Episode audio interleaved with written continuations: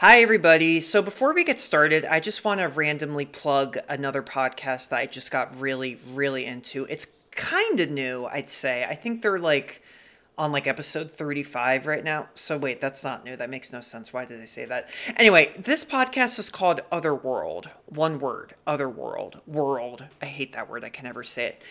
If you love spooky, if you love really unexplainable podcasts or just unexplainable shows, uh, you know, paranormal, anything, you will love this show. Guys, I've been looking so long now to find a good paranormal podcast. And so many of them I can't get into because it's just somebody telling a story, but there's nothing there there are no like added effects to it. You know, like there's no music or sound sound effects or anything. And so many times they just become a little bit boring and not scary because honestly, like you, you need to add a little punch to it, you know? Otherworld does just that. Uh, the host, I think his name is Jack Wagner, he does a great job of literally adding this creepy music in as these people recount these unexplainable events. And I'm not even, I, I don't want to just say totally paranormal because they're not always paranormal. A lot of these people have sleep paralysis, and some of them, you don't have to believe them, if, uh, believe their stories or not, but some of them are just flat out crazy. So weird there is an episode where a guy claims that a jinn gave him an HJ hand job. A jinn is like a demon, like in Islamic culture. What? There's another episode where a woman claims that a demon was communicating to her through her phone through dog barks.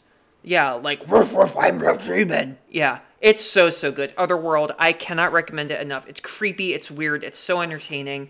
New episodes every week. I think every Tuesday. Check it out. So so good. I'm reviewing here.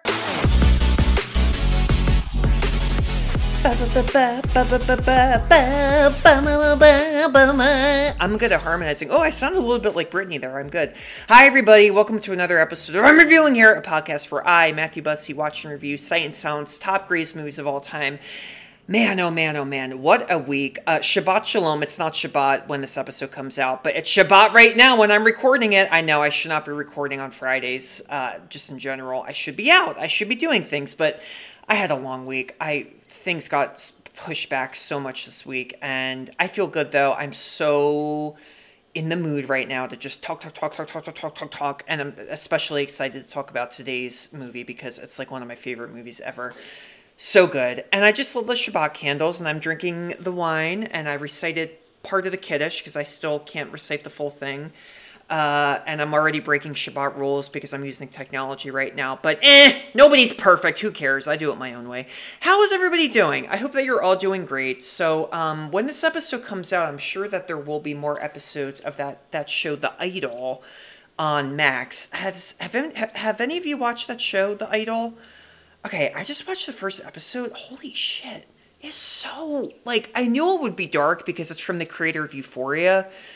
This like I don't know how I feel about it. Now, it's only been one episode, so I don't know what will happen if it'll get better. I was not very impressed with the first episode, though. It was like disturbing in a way that wasn't even good. It was disturbing in a way that just felt very exploitative and like just shocking for no reason at all. I mean, it's a shame though because it's so stylish and you know lily rose depp oh my god she is so beautiful and so good. And also rachel sennett who plays her assistant on the show. You may recognize her. She was in bodies bodies bodies last year. She was in this fantastic jewish comedy called shiva baby that came out unfortunately during 2020 uh, oh god i don't know. I hope it gets better though. Uh, yeah not a lot of happy things on TV. Oh no, that's not true. Never have I ever just started and I've been like binging that all day. Except I just went on YouTube and some idiot just made the title of the episode of the YouTube video the end the a spoiler to how the show ends. Son of a bitch or bitch, whoever posted that. Why do people do that on YouTube? God damn. Well, anyway, Today's movie, my friends, is like I said, one of my favorites. Uh, not like one of my top 10 favorites, but it's that type of movie that just has that instant effect on you. It is a very deep movie, yet a very simplistic movie. It's by a very controversial, very div- divided, uh, no, I said that wrong, very divided, divided, why can't I say that word? Filmmaker named Lars von Trier. Uh, this movie came out in 2011, and I cannot wait to talk about it. This, my friends, is Melancholia. Take a listen and get ready. This trailer is so good.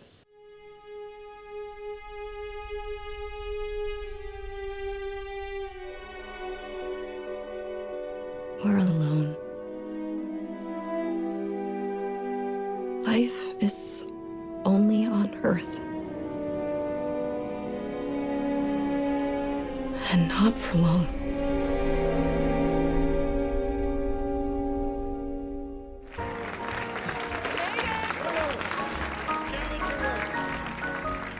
Justine and Mike.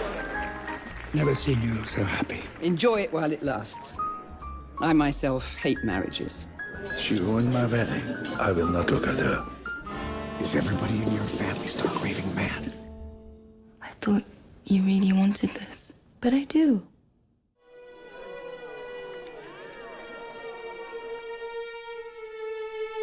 What star is that?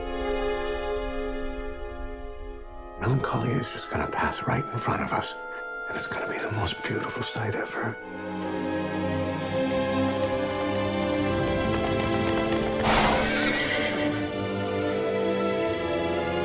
It's getting a lot different. What did you expect? I'm afraid of that stupid planet. Dad said there's nothing to do. Then he's forgotten about the magic.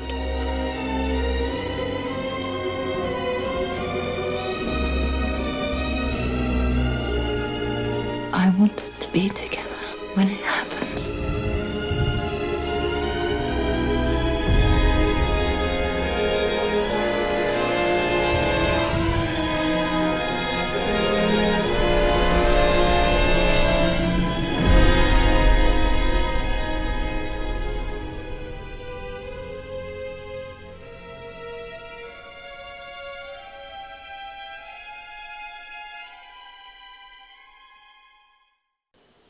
That music. I have that song on my Spotify. It is uh oh my god, what is the music? Oh, it's from Tristan and Isolde. Remember Tristan and Isolde? It was like I think it's like there's Romeo and Juliet and then there's Tristan and Isolde. They actually made a movie of Tristan and Isolde with uh, James Franco back in 2006, but I didn't see it. It's an opera, uh, and that music is like the only music in all of Melancholia, and it is so powerful and so beautiful and like makes me cry. No, it doesn't. Oh my god, melancholy. Where the hell do I begin with this movie? It was uh, October 2011. I was a very obnoxious junior at Temple University in Philadelphia. I was volunteering at the Philadelphia Film Festival. They were showing this movie. I believe it was the weekend. I volunteered to work it. We got everybody in. It was like a full house. They let us go in and watch it, but we got really crappy seats. We got seats all the way in the back, which I hate sitting in the back. I hate it. If you like sitting in the back of the theater, screw you. Just kidding. Um, they let us watch it. I've never been I- till then. I had never been so shook by a movie before. Watching this movie in a theater, listening to that music, it, it there's nothing else like it. Like I mean it. There really is nothing else like it. This movie is just so immense. I think immense is kind of the word to say it. And I just remember when the movie ended, nobody got up from their seats. And I remember too when it ended, like I, I, very vividly remember this. Like our chairs, our seats were like rumbling, like like kind of like like taking off on an airplane. You know, that is what it was like it, it's just incredible. It's so incredible how a movie can do this. And I think what is really even more astounding is that this is a movie by a man, like I said, named Lars von Trier. Lars von frickin' Trier. Okay, this.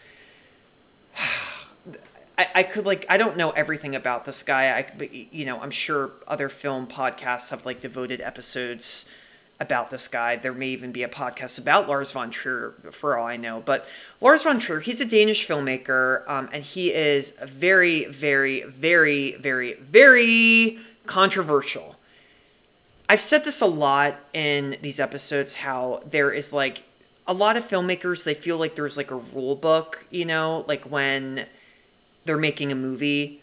I know I've said this like ad nauseum. You know, like okay, if you're going to make a movie, there needs to be a beginning, a middle, and an end, and some things need to make sense, and and there needs to be some logic. with Lars von Trier, uh-uh, not at all. You know, I remember um, Shia LaBeouf did a movie with him, and and I, I'm paraphrasing, but he basically said kind of what I just said. He said, you know, there is like a rule book when it comes to movies, but um, Lars von Trier just rips up that book and just throws it out the window and does not use it. Yeah, this guy is extreme. Um, and I don't want to like scare you, but I just want. Well, let me start off with the beginning with, with Lars von Trier because I feel like early von Trier, like '90s, early 2000s von Trier, his movies were very intense, but they, they were like you know, you you, you could kind of make it through them to an extent at least. But he was um he's been directing forever. He's been writing and directing forever. I actually don't think he's ever even been to the United States because he doesn't like to fly. Uh, he started uh, this film movement in Denmark called Dogma 95. He started it with this other great director named uh, Thomas Vinterberg. It's very, very similar to the French New Wave movement. Dogma 95 is very much like make movies about ordinary people there can be some kind of story to it, but um, the big thing with Dogma 95 though is film it like uh, pretend that you're basically filming it with no budget, you know? That's kind of what it is about. No big effects, no big cinematography, no big epic shots or anything like that. No music, no huge actors, none of that. I even found uh, this page where there were all these rules that were uh, you had that had to be applied to Dogma 95. Here are a few of them this is like crazy, but this is all true. The director cannot be credited in the movie. Okay, no special lighting. Uh, the film needs to be in color. The film cannot be filmed on 35 millimeter. Uh, quote, no superficial action. so, yeah.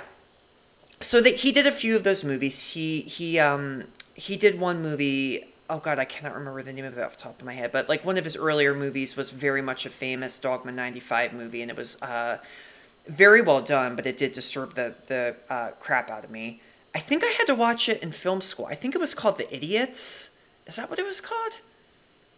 Yeah, it came out in the late 90s. Oh, I can't I can't remember. It was either that or one that um, uh, uh what was it? Vin- Thomas Vinterberg did. I can't remember off the top of my head, but he started making movies like that, and then I feel like in the late 2000s he kind of broke off from Dogma 95 and started making and also I should say um, he was getting big actors too in Dogma 95. I think at the you know at the time they may not have been huge like big prolific actors, but that started to change a little bit. Like for example, he did a great movie in 1996 called Breaking the Waves. It's like it's like almost three hours long, but it's so good. I haven't seen it in forever, but it stars Emily uh, Emily Watson. No, not Emma Watson. Sorry, she wasn't born yet, or she was, but she was like five. Emma Watson, Stellan Skarsgård, who is in a lot of Lars von Trier movies. You'll recognize him. He's Alexander Skarsgård's father. Who's Alexander Skarsgård? Alexander Skarsgård is Eric in True Blood and Tarzan and Tarzan. Um, Stellan Skar. Oh my God, Skarsgård. That's a hard word to say a million times. He's he's a Swedish actor, but he's in a ton of Von Trier movies. But Breaking the Waves is just a remarkable character study. And he also did another movie in 2003 with a huge cast called Dogville that kind of broke the Dogma 95 role in a way because it did have a huge prolific cast like Nicole Kidman and Willem Dafoe and uh, Patricia Clarkson and Chloe Sevigny and all these people, but it's strictly a Dogma 95 movie, and that the whole movie is filmed like on a soundstage, literally on a soundstage, and all the actors are supposed to be in these like sets, except there are no roof, there, there are no roofs or, or walls or anything. It's so weird. It's so friggin' weird. He followed up with that with a movie called Manderley, which was like a sequel, but uh, Bryce Dallas Howard replaced uh, Nicole Kidman in it. But anyway, what was I saying? I got carried away. Um, p- apologies too, because yeah, this um, I swear I am going to get to Melancholia, but you just you have to know if if if you don't know Lars von Trier, I, you have to know him before you watch Melancholia. And I don't want to scare you because Melancholia is a depressing movie, but it's much more watchable than a lot of other Von Trier movies. And I, I say this, and I, I just want to give like a little trigger warning because uh, this next movie I'm talking about the movie that uh, Von Trier did before Melancholia, is one of the most uh, intense, brutal films of all time. It's one of the most controversial movies of all time. So it's called Antichrist. Antichrist, Melancholia, and then uh, Von Trier's movie that he did after that called Nymphomaniac. They're actually all part of a trilogy. It's it's it's Von Trier's trilogy of depression. That's what it's called. I don't know if he calls it that's if he calls it that, but that's what um, like all the film critics called it. But yeah, so Antichrist, Melancholia, and Nymphomaniac. Melancholia is the most watchable one and the best made one in my opinion. Antichrist came out in 2009. It's it's a an art house horror movie starring Willem Dafoe and Charlotte Gainsbourg, an amazing French English actress. Uh, I can't even explain it because I, I literally I cannot explain it without cringing and making my, my, my stomach drops a little bit. Two words genitals. That's the first word. Second word. Oh god, I can't even say it. I'm just okay, I'm just gonna say it. mutilation. Okay, that's it. That's all I'm gonna say about Antichrist. That's all I'm gonna say about Antichrist. Yeah. That's Antichrist for you. That's Antichrist. Oh, and you see it. Oh, it's all fake. We know it's fake, except it's so real. And Von Trier just does not care. He's going to show you things you're not supposed to see, and he does not care. Nymphomaniac is a two part movie, are also starring Charlotte Gainsbourg. Nymphomaniac, if you don't know that word, it's the sex addict. Nymphomaniac is a movie featuring real, unsimulated sex between the actors, except it wasn't really the actors having sex. The actors were pretending, and they had these like CGI like sticker things around their genitals, and then Von Trier filmed real porn actors. Like he inserted their shots of them actually blinking and then CGI'd them onto the actors. Yeah. It, it's all real. It, it's all real. Um, when I say real, I mean like the extremeness of of the Von Trier movie. There's a scene in Nymphomaniac where Charlotte Gainsbourg, she's also in that movie, she gets spanked with like a flogger or whatever. And I'm not talking like Fifty Shades, like, ooh, this looks this is a sexy scene. No, she gets flanked so much that her butt is bleeding and bruised, and you see it up close. Like, whew! I was a total dick. One time I um, was at my friend's house and Nymphomaniac was on Netflix and I put that scene on. They were all having a party and I went, guys, look. And they all came in and were like, what is this? I know. I was really annoying. Oh, man. All right.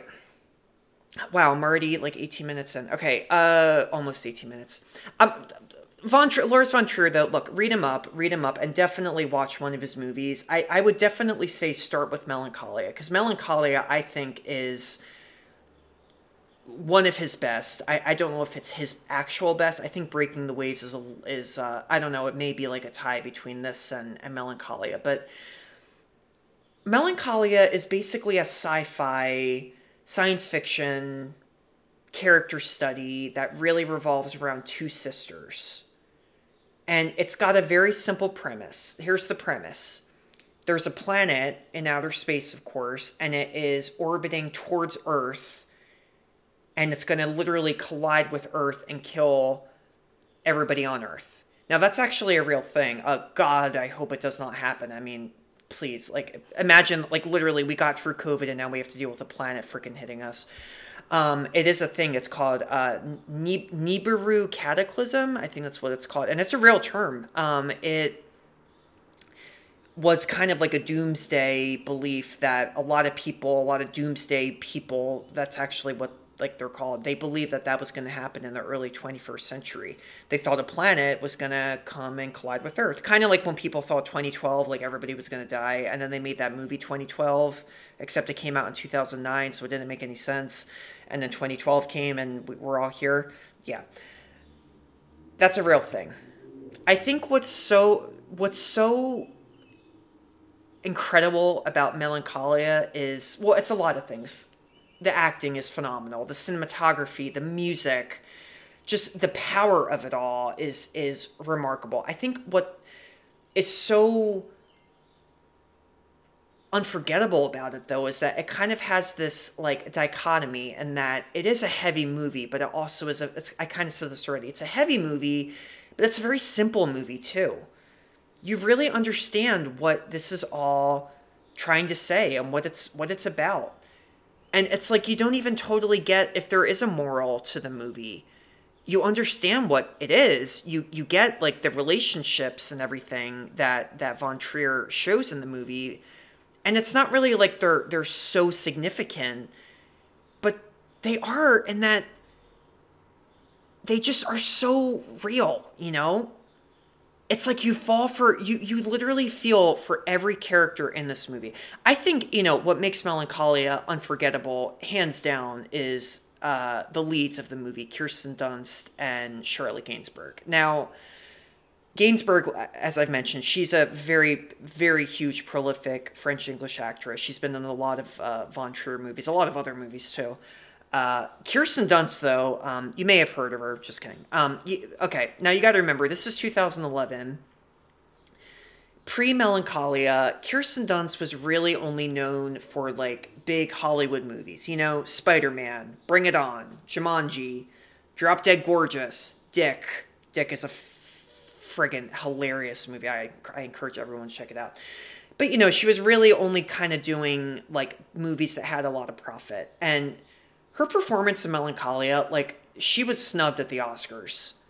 She is outstanding in this film.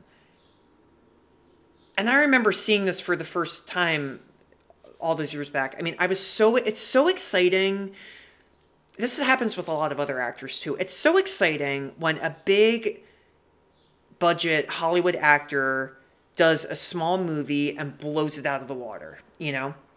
Like I the, the other the only other example I can think of is uh, Jim Carrey in Eternal Sunshine of the Spotless Mind, you know? Because he's not being Jim Carrey, he's actually just being a different character for once and he's so good in it. He is such a realistic well-meaning, well-mean, well-meaning. Yeah, that's an adjective. Yeah, character. And in Melancholia, like Dunst erases any old perception that we had of her of being this like, not that we had a bad, she had a bad reputation or anything. No, not at all. But this was the first time where she really showed her acting chops in such a different way. She showed that she can really take seriously nuanced deep, deep characters and and crush it. That's kind of all I can say. And she won Best Actress at the Cannes Film Festival when this premiered. Oh, the Cannes Film Festival. I have a really cringeworthy story that relates to this movie. Um, if you know this movie already, you know what happened at the Cannes Film Festival with this. But anyway, I'll get to that at the end of this. Yeah, Dunst won Best Actress, and she deserved it.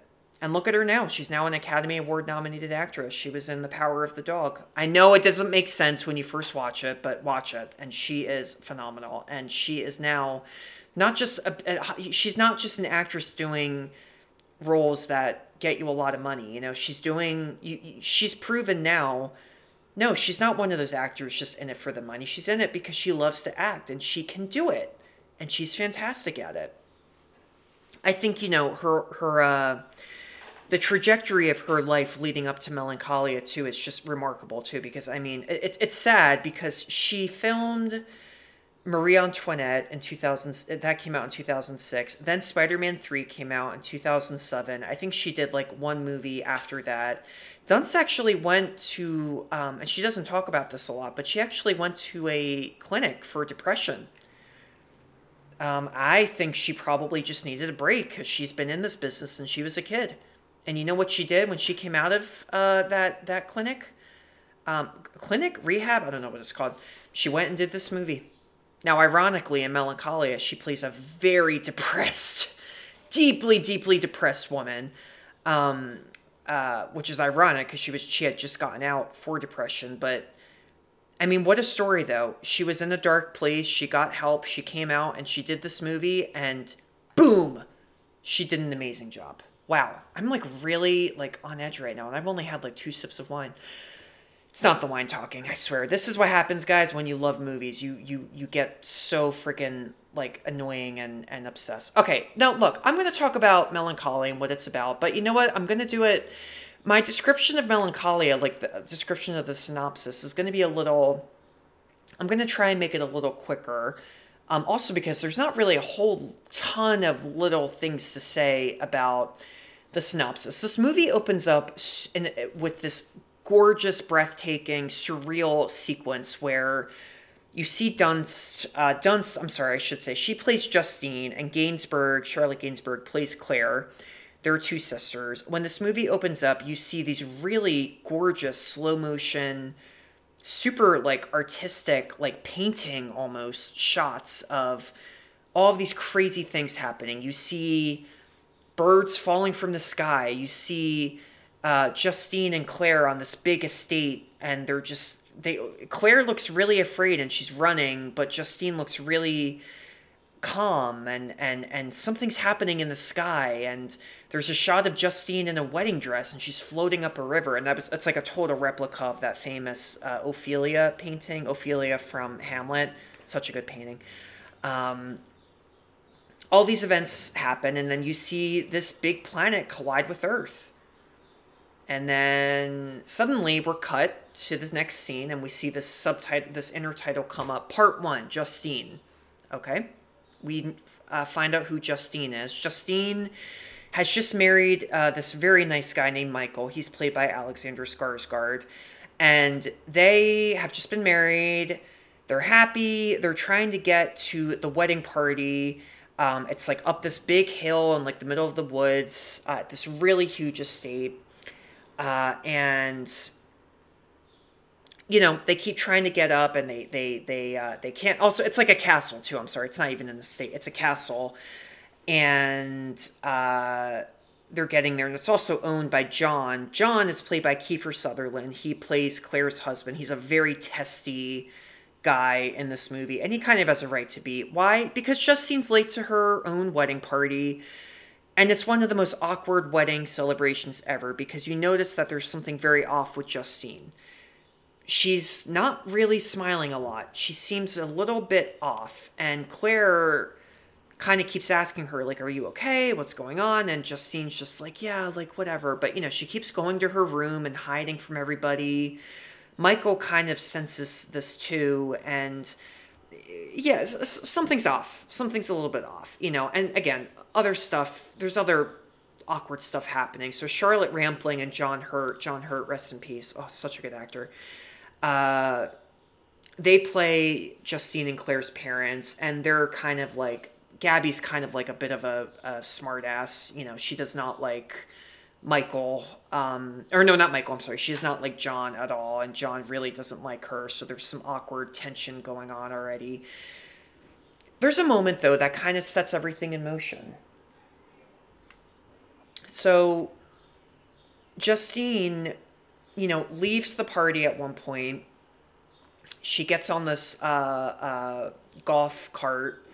She goes off onto the uh, into the field, and it's at night. And you know, you hear that music, that Tristan and Isolde soundtrack come on, so you know something is going to happen. And Justine just looks up into the sky, and there are just all these stars there you don't really see anything, but she just looks up, and it's such a. Oh, she's so good in this movie. Dunst just has this expression of both curiosity and and almost like a like like a like a psychic kind of ability. You know, she just feels like something is going to happen, and when you watch her, when you see her reaction, you're also going, "Yeah, what what is this? You know, what's going on?" Oh, it's weird. It's creepy. It gives you chills. It really, really does give you chills, but Long story short, Justine basically screws up her entire wedding. She ends up sleeping with a guy at the wedding, this guy named Tim, played by uh, this actor named Brady Corbet, I think is how you say his name.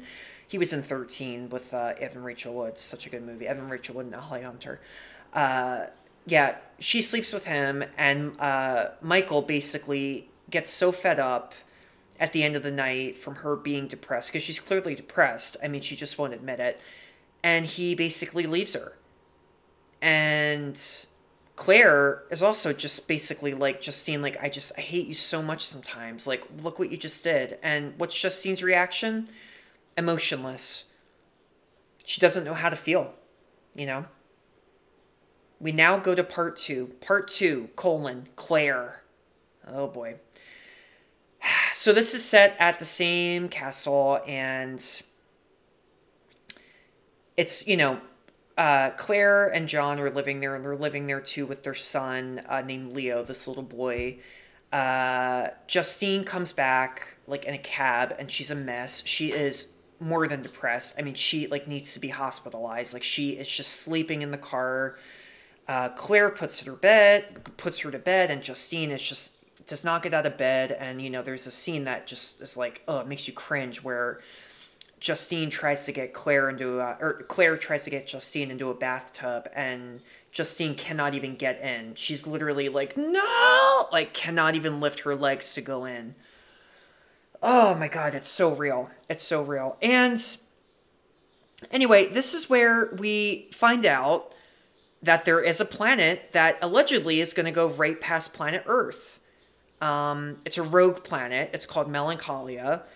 Uh, John is like really obsessed with it, and Claire is really afraid of it. You know, she doesn't want this coming. Justine is calm about it. There's a moment, um, a phenomenal scene in the movie uh, that's not like exploitative at all, where it's it's at night and Claire leaves the castle and again that Tristan and Isolde music comes on and she is walking around this like creek and she sees Justine and Justine is butt naked lying on these rocks, staring up at uh, Melancholia, the planet, and just staring at it naked, like embracing it, you know? And she's like touching her body and she's just staring at the planet like it's like it's like her face is just like I love you, you know?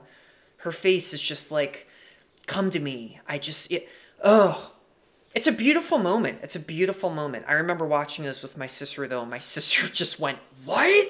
Yeah. Like i said um, look von trier movies are are uh, definitely out there but some weird things start to happen though on the estate like some weird weather phenomenon starts to happen. The horses go crazy on the estate. It starts to like rain. When it shouldn't rain it rains randomly. All this stuff starts happening. Um, uh, these like fires start to like kind of happen out of nowhere.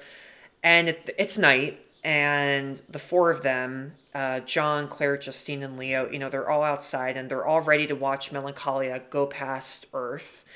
And it does that, and Claire's like, yes, good, we're to survive. Good, good, good. The next day, uh, she can't find John. It turns out she ends up finding John uh, dead in the farm. He died by overdosing on pills and she's like what happened and she she finds she she gets this little like metal ring thing that uh uh John and I think Leah, I forget who makes it in the movie, but they make it so that they can look up in the sky, they can point into the sky and see how close Melancholia is.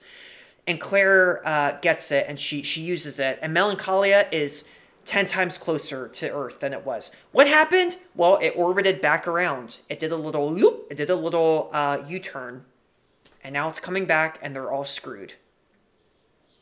They're all going to die. Now, this is very important because this is not like Independence Day. This is not a movie, a four hour movie with like a ton of characters. This is just a movie with. Right now, it's only two sisters. One of them is very calm, one of them is terrified, and it's uh, the son, Leo. So when the movie ends, um, Justine seemingly calms Claire down and basically tells her, like, it's okay, we're all gonna die, but I'm here with you, your son's here with you. They set up this little um, fort, like made of trees. It's kind of like like a little like teepee, and they set it up on this field. And the planet gets closer and closer and closer, and it's coming closer. And and Claire is just crying, and she's horrified, and Justine is just smirking in a way. I mean, she is just so calm about everything. And then the planet hits Earth, they are eviscerated. Boom, the movie ends. Wow. Holy. Uh, I mean, I just want to go watch the movie right now, too. I really, really do. The ending of this movie, it is one of the greatest endings I've ever seen in any movie. I want to apologize to you if you hear drums. It's there are drums outside. Can you hear them? Yeah, they're really freaking loud. Well, look, it kind of makes sense because I mean, there's no, doesn't make sense. There are no drums in Melancholia. I don't know why I said that. So it's a simple for me. Like even when I first saw this, the most simple and obvious thing in Melancholia is this. Justine is a representation of Melancholia, and Claire is a representation of Earth. It's very simple.